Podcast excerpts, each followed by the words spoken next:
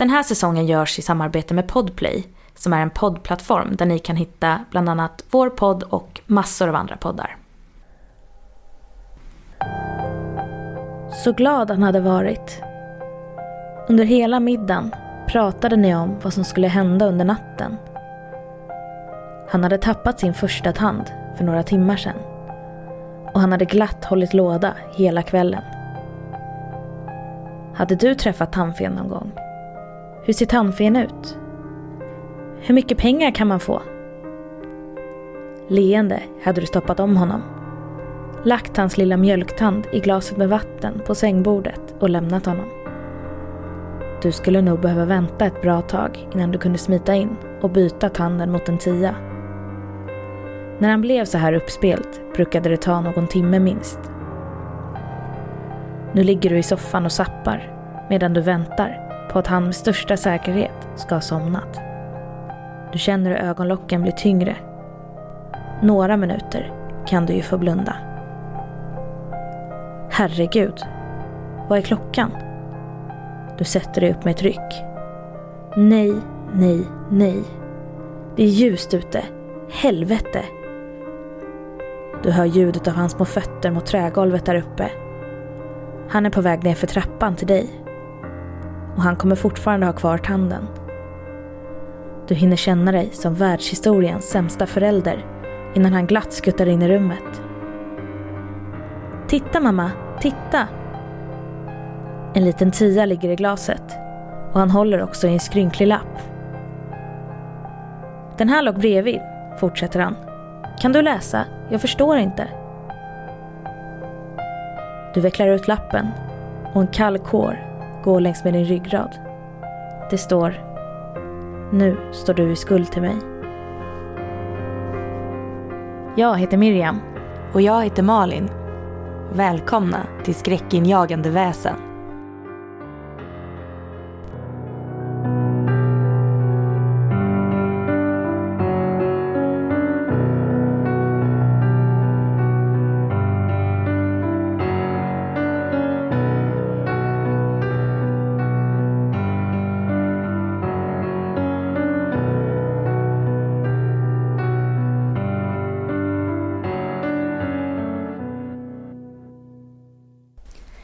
Hej och välkomna till ett nytt avsnitt av Skräckinjagande väsen. Vi är en podd som pratar om varelser som har skrämt människor världen över. Ja, exakt. Väldigt mycket folktro. Vi försöker ju lägga fokus på var vi tror att legenderna och myterna kan ha uppkommit ifrån. Mm.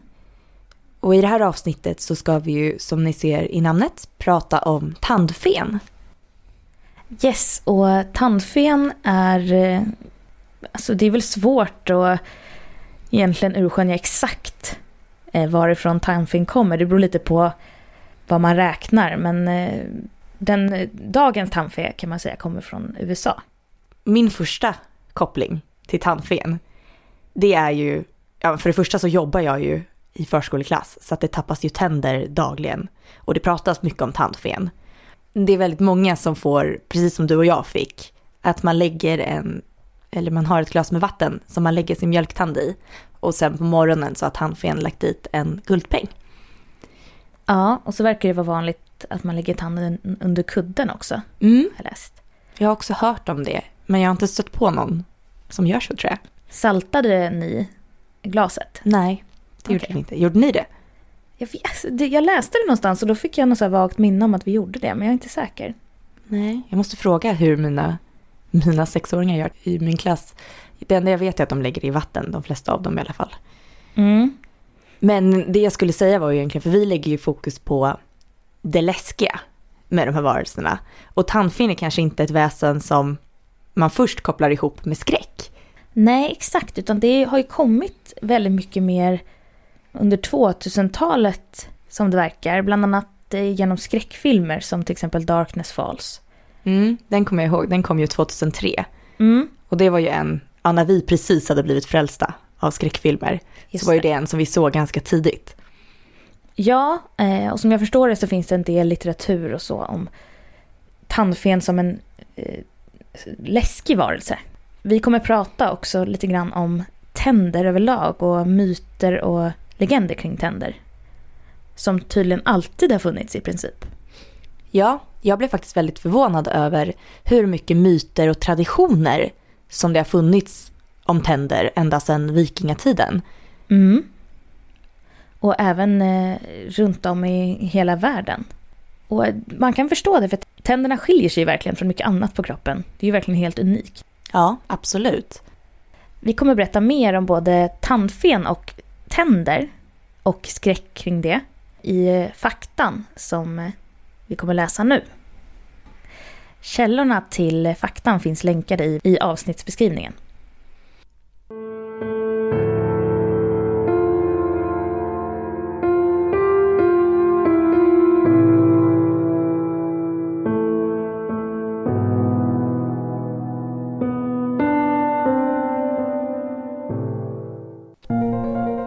Ibland är historier vi hör som barn, som exempelvis den om tandfen, något som vi får skäl att fundera mer över igen när vi blir äldre. I västvärlden är tandfen associerat med barns glädje. Att tappa tänder, något som kan vara både irriterande och lite smärtsamt, blir plötsligt något att längta efter. Under din kudde eller i ditt dricksglas väntar på morgonen några kronor.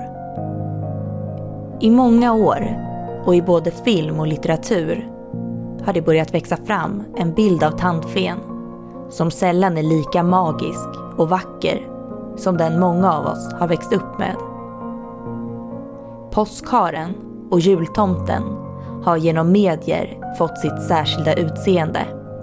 Alla ser en i stora drag likadan jultomte framför sig Tandfen vi har idag kommer från amerikansk tradition. Och tandfen blev populär i början på 1900-talet. Många tror att det berodde på Disneys historier om den goda fen, bland annat. Något som ökade statusen för feer runt om i landet. Speciellt för tandfen är att hen inte har förknippats med något särskilt utseende än gammal eller ung, mänsklig eller djurlik, minimal eller gigantisk. Vem är egentligen detta mystiska väsen? Att tandfen är omåttligt populär runt om i världen är ingen överdrift. Tandfen och jultomten sägs vara de absolut mest populära varelser som besöker våra barn. När och var det började talas om tandfen är oklart. Att vi har haft ritualer kring mjölktänder i tusentals år går snabbt att finna. I det medeltida England brände man barnets mjölktänder då man trodde att när personen avled skulle denne leta efter sina tänder i all evighet annars. En nordisk tradition var att begrava barnens mjölktänder så att barnet skulle kunna vara skonad från fattigdom i sitt nästa liv. Det svenska ordet tandfe fanns redan under vikingatiden. Då fick barnet ofta en gåva i samband med sin första tand.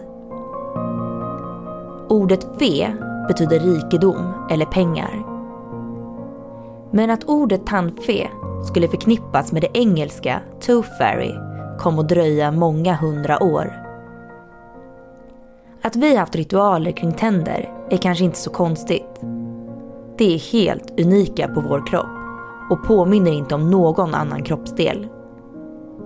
Tänder har ofta setts som starka och beskyddande. Vikingabarn fick ofta ha sina mjölktänder i ett halsband runt halsen då det sades vara skydd i strid. I olika delar av Europa offrade barnet ofta sina mjölktänder till olika djur. Ofta till möss, då man trodde att barnets nya tänder skulle bli lika starka som en gnagares. Tandmöss är fortfarande ett fenomen i vissa länder. Medan gnagare i många delar av världen istället blivit utbytta mot en fe. Tandmössen finns dock fortfarande i exempelvis Ryssland och Spanien. I flera delar av Europa talades det om att häxor snott ett av barnets begravda mjölktänder och på så sätt tagit kontroll över personen. Det är dock det absolut mest lika, förutom tandmössen, som går att finna med den amerikanska tandfen. Att mjölktänder är speciella och har potential att vara magiska tycks vara konsensus världen över. Men vad skyddar det oss emot egentligen? Och vem är denne tantfe som kommer för att samla in tänderna? Ofta sägs det att tandfen lämnar pengar om hon är på gott humör. Men vad händer när hon inte är det?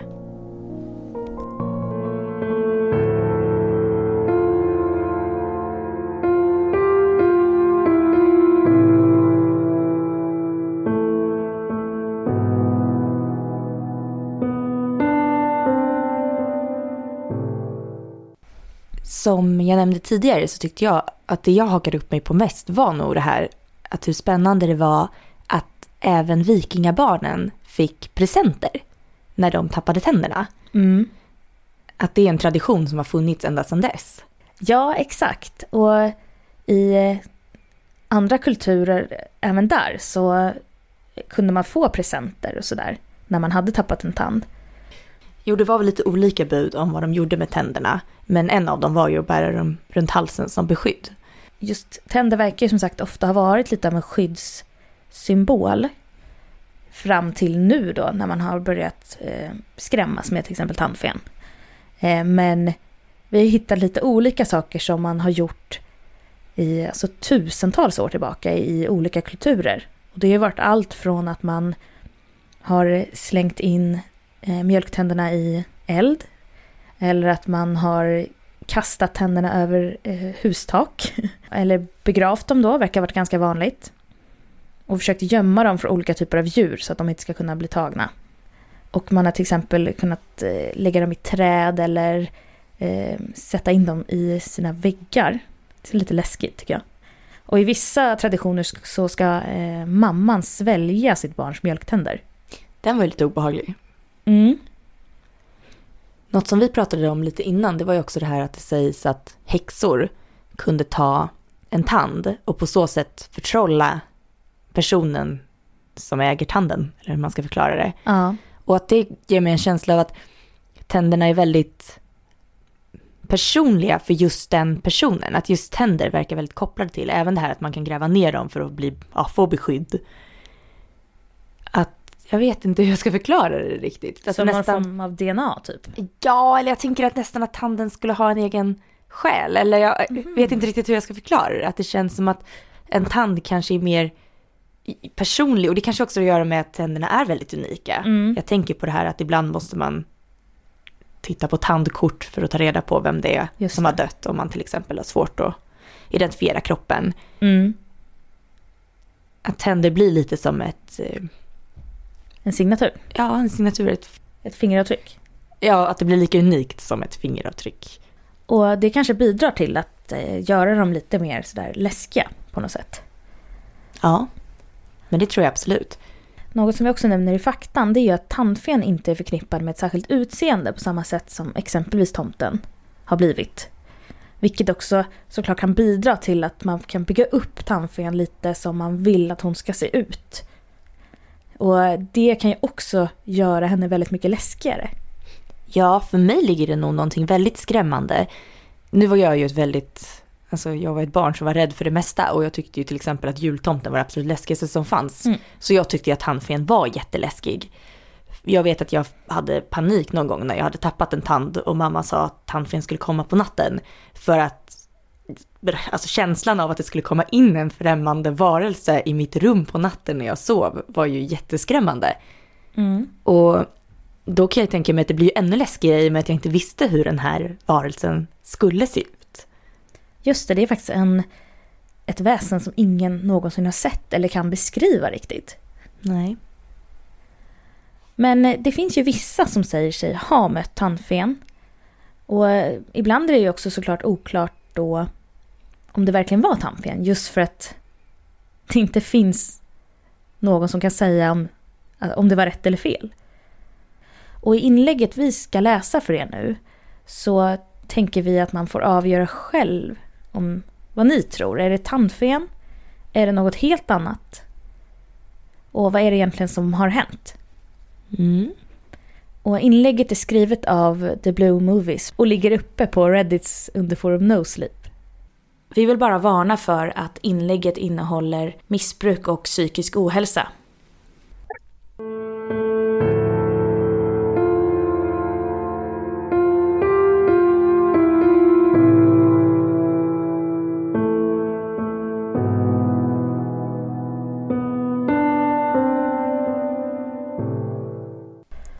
Jag satt på ett AA-möte när jag fann tanden i min ficka. Det här var två och en halv vecka sedan. Jag gick alltid på lördagens kvällsmöte i stan. Det är 15 minuter från lägenheten som jag delar med min flickvän. Men mest gillar jag stämningen. Det är på tredje våningen, på en plats som alkoholister och missbrukare kallar för Hilton of Rehab. Ett stort sjukhus med fem våningar i utkanten av innerstan. I ett område som främst består av trestjärniga hotell. Mötena drivs av sedan länge nyktra alkoholister. Men på grund av området får de många nya personer. Jag gillar det, för jag har lätt att glömma saker.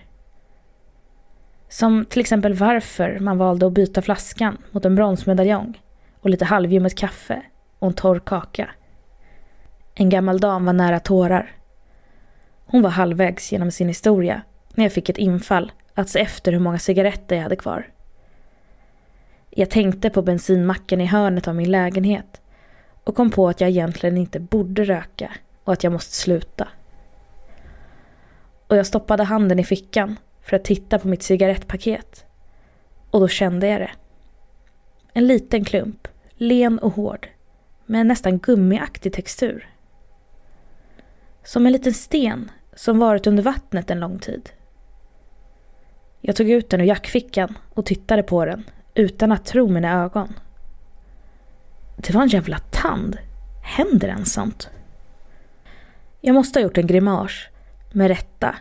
För Rickard, en kille jag brukar sitta bredvid på mötena, lutade sig fram och frågade om jag mådde bra.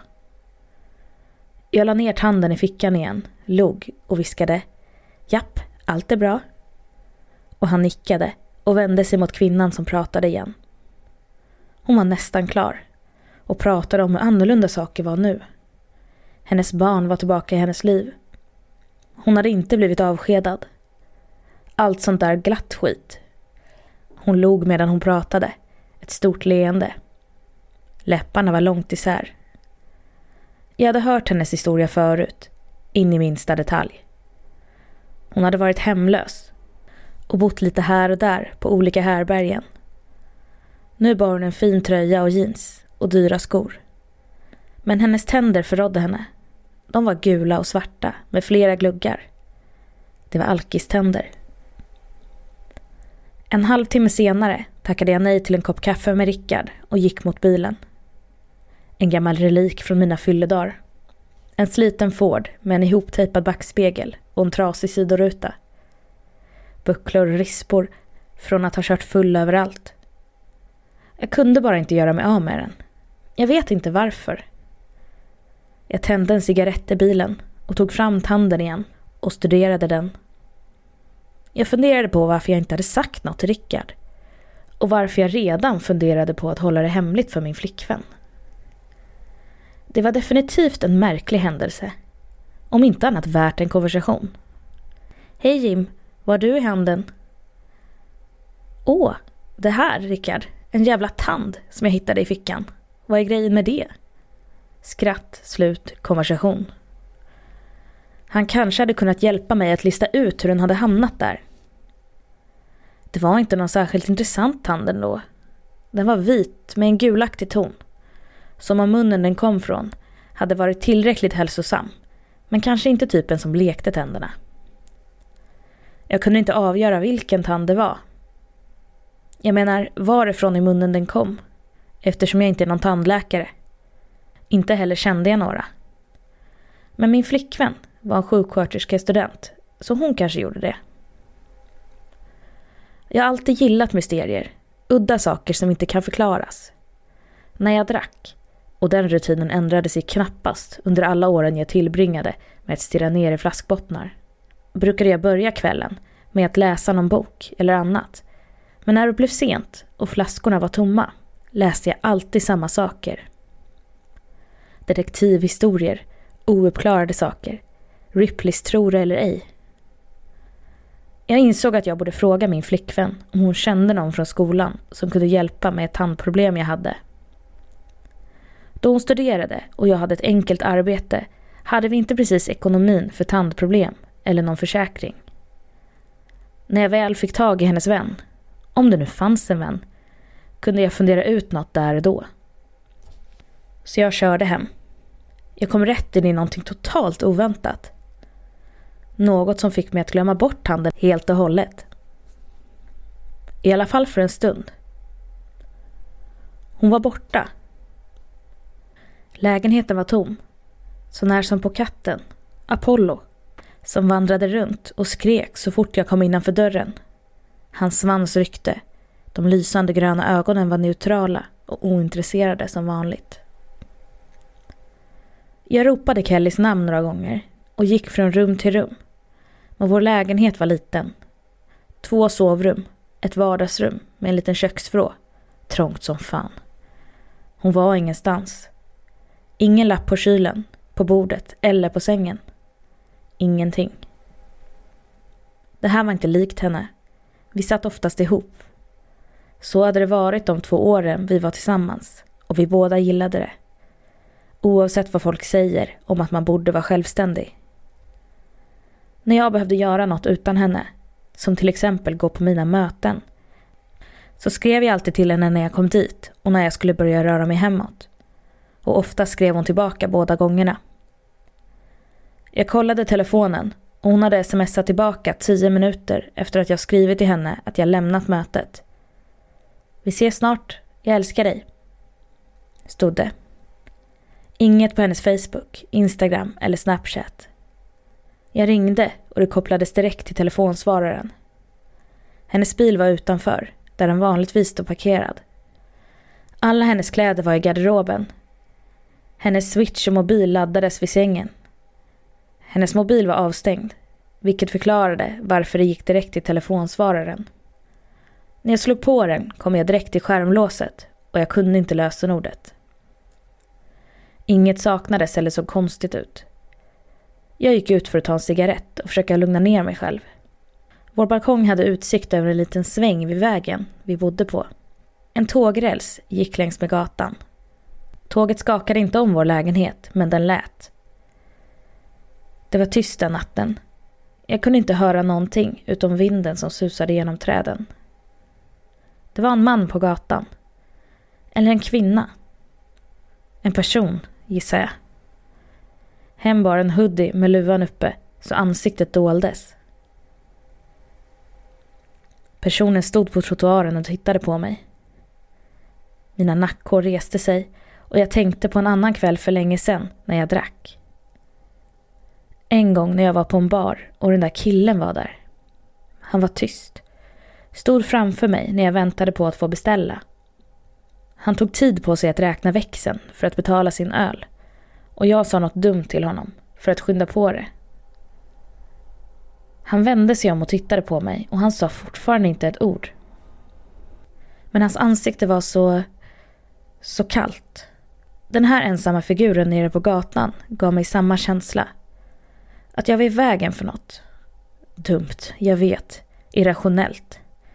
Gammal paranoia från en livstid av missbruk. Jag blinkade och förde handen mot ansiktet. Röken ringlade runt mina ögon. Och när jag tog bort handen var personen fortfarande där. Jag stirrade och långsamt vände hen sig och gick iväg. Nej, släntrade iväg förbi mig, upp längs gatan. Inte långt senare ringde jag polisen. Och polisen gjorde inte så mycket. Gör de någonsin det? Först kände jag mig dum för att jag ringt dem. Hon hade inte ens varit borta i 24 timmar. Och de fick mig att ringa upp Kellys föräldrar och en vän till henne. Och några av mina vänner. Ingen visste någonting. Kellys mamma blev livrädd, med god anledning. Hennes dotter och mitt livs kärlek hade levt med psykisk ohälsa de senaste åren. Och när jag ringde polisen igen följande morgon utan att ha hört något från henne tog de mig seriöst. De kollade med hennes jobb, de kollade flyg och busslistor. De kollade hennes kreditkort, men det låg i hennes plånbok hemma. De sökte igenom lägenheten från topp till tå och med mitt tillstånd gick de igenom hennes telefon. Inget ovanligt utom faktumet att hon tittat upp förlovningsringar. Nyheter för mig och något jag glatt hade välkomnat. Jag älskade henne verkligen. Älskar henne. Jag gjorde verkligen det. Jag gör verkligen det. En vecka passerade i ett töcken. Jag fortsatte gå till jobbet. Jag lagar motorer och försökte tänka på annat. Lägenheten kändes mörk och tom. Och jag gick till mötena varenda dag. Jag berättade inte för polisen om mannen jag sett på gatan. Jag berättade aldrig för dem om tanden. I paniken glömde jag bara bort båda delarna. Vad gör du när du väntar på någon som kanske aldrig kommer tillbaka? Som lämnade utan ett enda spår. Inte ens ett ord. Jag hatade mig själv i början och tänkte att jag drivit bort henne. Jag är självdestruktiv även i nykter tillstånd. Sen blev jag rädd. Tänk om hon var skadad? Tänk om någon hade tagit henne? Jag kedjerökte och stirrade på väggarna och på laptopen. Jag höll mig borta från barer och butiker som sålde alkohol. Om hon kom tillbaka ville jag inte att det skulle vara till en alkoholist, oavsett hur skör jag var psykiskt. Och hur mycket jag kunde känna allt vett rinna ifrån mig. Första dagen på andra veckan hon var borta fick jag ett kuvert fyllt med tänder i brevlådan. Jag kollade posten varje dag efter att hon försvunnit för att se om hon skickat mig en lapp eller om någon gjort det. Kuvertet var ett vanligt vitt, som du får på postkontoret. Det hade inga frimärken eller text på sig. Jag kunde se skuggorna på pappret. Så jag tog med det upp till köksbordet som redan var fyllt med affischer med texten Försvunnen som jag själv hade satt upp. Jag öppnade kuvertet och jag såg hur de föll ut på det billiga bordet. Sex tänder. Som den jag hade hittat i min ficka. De var små och såg jämnstora ut. Jag stirrade på dem och gick sen ut i badrummet och kräktes. Jag tänkte tillbaka på alla baksmällor då jag gjort samma sak. Jag kräktes tills magen var tom. Men det var bättre än fylledagarna. Det kom inget blod. Jag spolade bort det och gick för att ringa ett samtal. Och jag vet inte varför jag inte gick till polisen. Jag vet verkligen inte. Det var kanske svårt att lita på dem efter sättet de hanterat försvinnandet på. Och den minimala ansträngningen de lagt ner hittills. Kanske var jag rädd att de skulle skylla på mig eller tro att jag var galen. Tänderna måste höra ihop med försvinnandet. Det måste de. Samma natt jag fann tanden i min ficka försvann hon. En vecka senare får jag ett brev med en halv tandrad i. Ett plus ett är lika med två. Så mycket visste jag. Istället för att ringa polisen ringde jag upp en av Kellys vänner som ringde upp en till och en till tills jag kom i kontakt med en tandläkarstudent hon var bekant med. Han var en trevlig kille. Jag hade faktiskt mött honom någon gång på någon fest. Den korta tid vi var tillsammans när jag fortfarande drack. Jag mötte upp honom vid universitetet i ett labbrum med långa bord och mikroskop och utrustning som såg ut som tortyrredskap från medeltiden.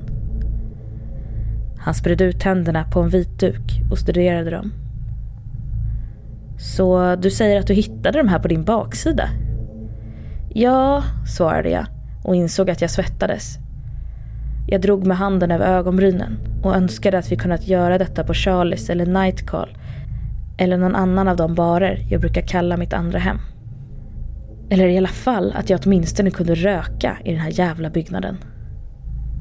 På baksidan, jag blev nyfiken på vad de var, om de var mänskliga eller så, du vet. Okej, eh, okej. Okay, okay. Jag funderade på om han visste något om Kelly, men sköt undan den tanken. Polisen hade hållit tyst om det Och det var inte på nyheterna eller så. Och han hade frågat om det hade något med saken att göra, om han vetat om det. Men varför brydde jag mig ens? Varför kände jag mig så konstig och misstänksam?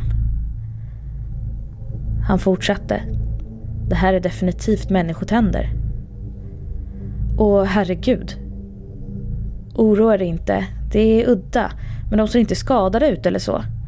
Jag skulle inte säga att de kom ut ur någons mun på grund av någon form av traumatisk upplevelse. Han tog upp ett par väldigt tunna tänger. Inga skador, men ingen pulpa heller. Det är som att de växt i ett labb eller något.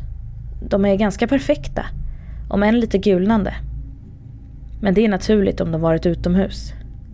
Jag skulle säga att de föll ur en mun naturligt. Det kan ju vara någons mjölktänder. Några föräldrar behåller ju tänderna efter att de talat med tandfen. Va? Sa jag något konstigt? Jag stirrade på honom. Något steg upp inom mig och jag försökte svälja ner det. Så du säger att det här är mjölktänder? Han nickade. Japp, definitivt. Mjölktänder. Han hade inte så mycket mer att säga om tänderna efter det. Jag tackade honom och tog tänderna med mig. På parkeringen kräktes jag så diskret jag kunde bredvid min bil. När jag tittade upp, över huven, på utkanten av parkeringen, bredvid den stora motorvägen som universitetet låg vid, så såg jag figuren igen. Mörka, löst sittande byxor, en hoodie med luvan uppdragen. Figuren stod i motljus och skuggade således. Personen var helt stilla och tittade åt mitt håll. Ett ljud fyllde mitt huvud. Som om en miljon olika djur hade skrikit samtidigt. Katter, hundar, fåglar. Och jag tryckte mina händer mot sidorna av huvudet och skrek själv rätt ut för att försöka blockera det. Då hörde jag springande fotsteg och jag blundade hårt och fortsatte tänka. Så länge jag inte ser den komma så kommer det inte att göra lika ont. Fotstegen blev högre och högre. Så slutade allt plötsligt. Jag öppnade ögonen. Det var inget där. Inget utom några studenter som stirrade på mig vid sina bilar. Jag gick in i min bil utan att möta deras blickar, startade och körde därifrån. Mina knogar var benvita och tryckte hårt på ratten. Den kvällen gick jag på ett möte. Bekanta ansikten, inga främlingar. Inga luvfigurer som skrek i mitt huvud. Jag försökte förstå vad som hänt mig. Men hur skulle jag kunna det? En tanke som slagit mig var att jag kanske höll på att få ett nervöst sammanbrott. Jag hade visat tendenser på det förut när jag druckit. Då jag kunde bli paranoid, upprörd och förvirrad. Men jag hade aldrig hallucinerat. Inte ens under blackouts eller barbråk.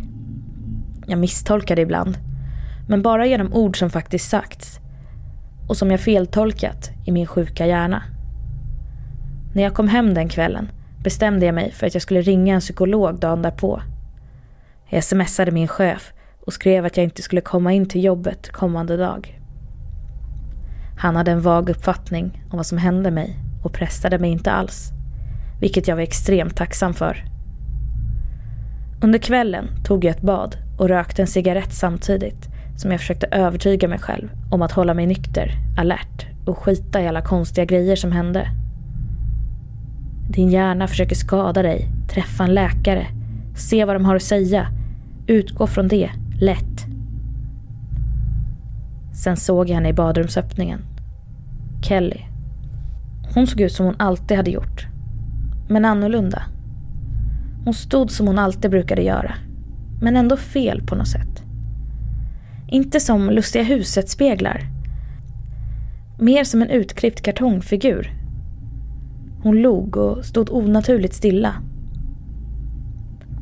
Och hon såg utomjordlig ut i det halvsvarta skenet från badrumslampan och mörkret som kom in från vardagsrummet. Hon log, men ögonen gjorde det inte. Hon bar kläder, men de hängde på henne som på en mannekäng.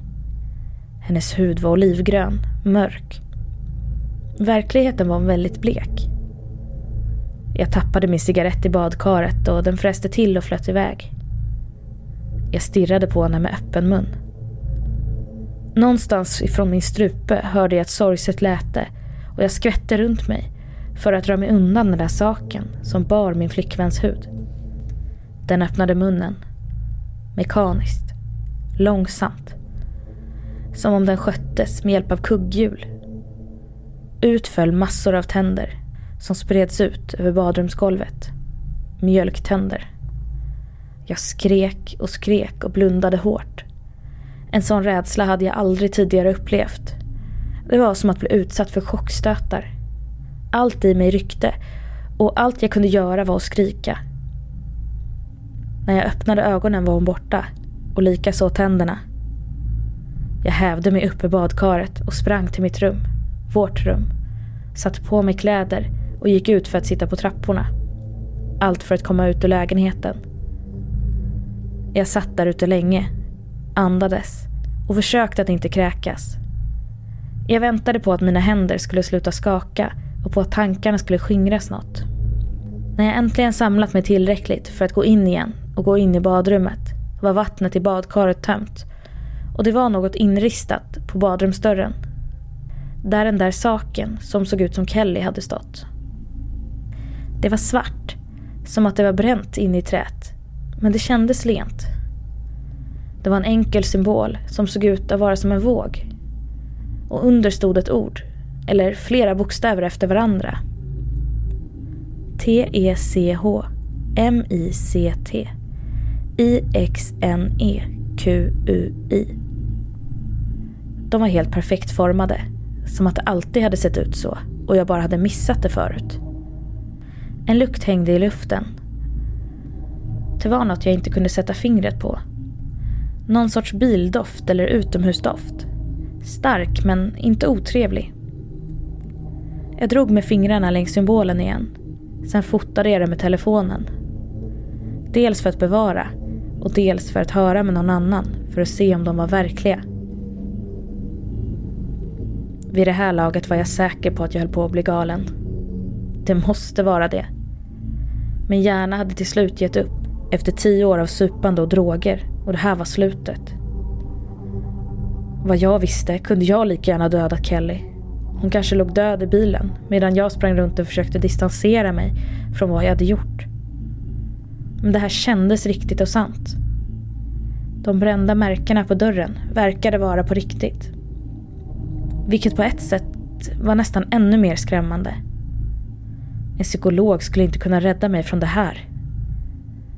Jag kanske har skrivit lite väl länge nu men jag vill att ni förstår.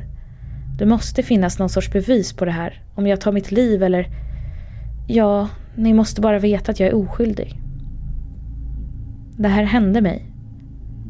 Ni förstår varför jag inte gått till polisen. De skulle låsa in mig och tro att jag var någon sorts galen alkis.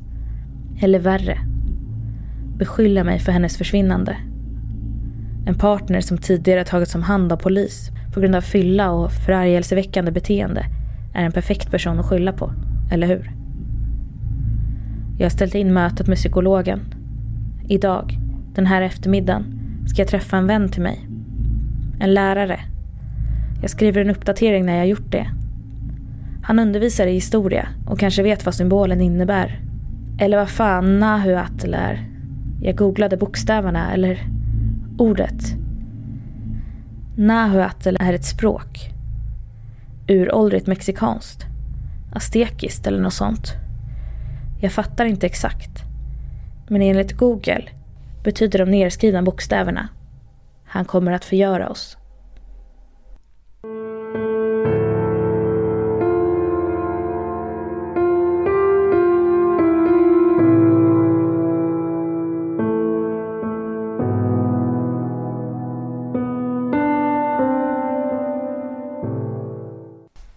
Ja, så det här inlägget innehåller ju både mjölktänder och att Kellys kropp verkar vara typ övertagen.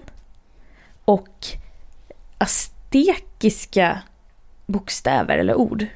Ja, det här går ju väldigt långt tillbaka. Mm. Och det blir, blir ju lite oklart vad den här varelsen egentligen var ute efter. Exakt. På astekiska var det också en han. Men att tandfen skulle vara Eh, kvinnlig vet vi ju egentligen inte. Nej, det finns ju egentligen ingenting som talar varken för eller emot. Det är väl kanske just att feer på något vis är förknippat med kvinnor. Nej, så ni får fundera lite själva vad ni tror. Och är det så att man vill höra av sig till oss så heter vi skräckjagande väsen överallt. Och ni får jättegärna skicka inlägg och så till oss. Vår mail finns i avsnittsbeskrivningen. Men det är jätteroligt att vara igång igen och vi hörs nästa vecka. Tack för att ni har lyssnat. Hej då!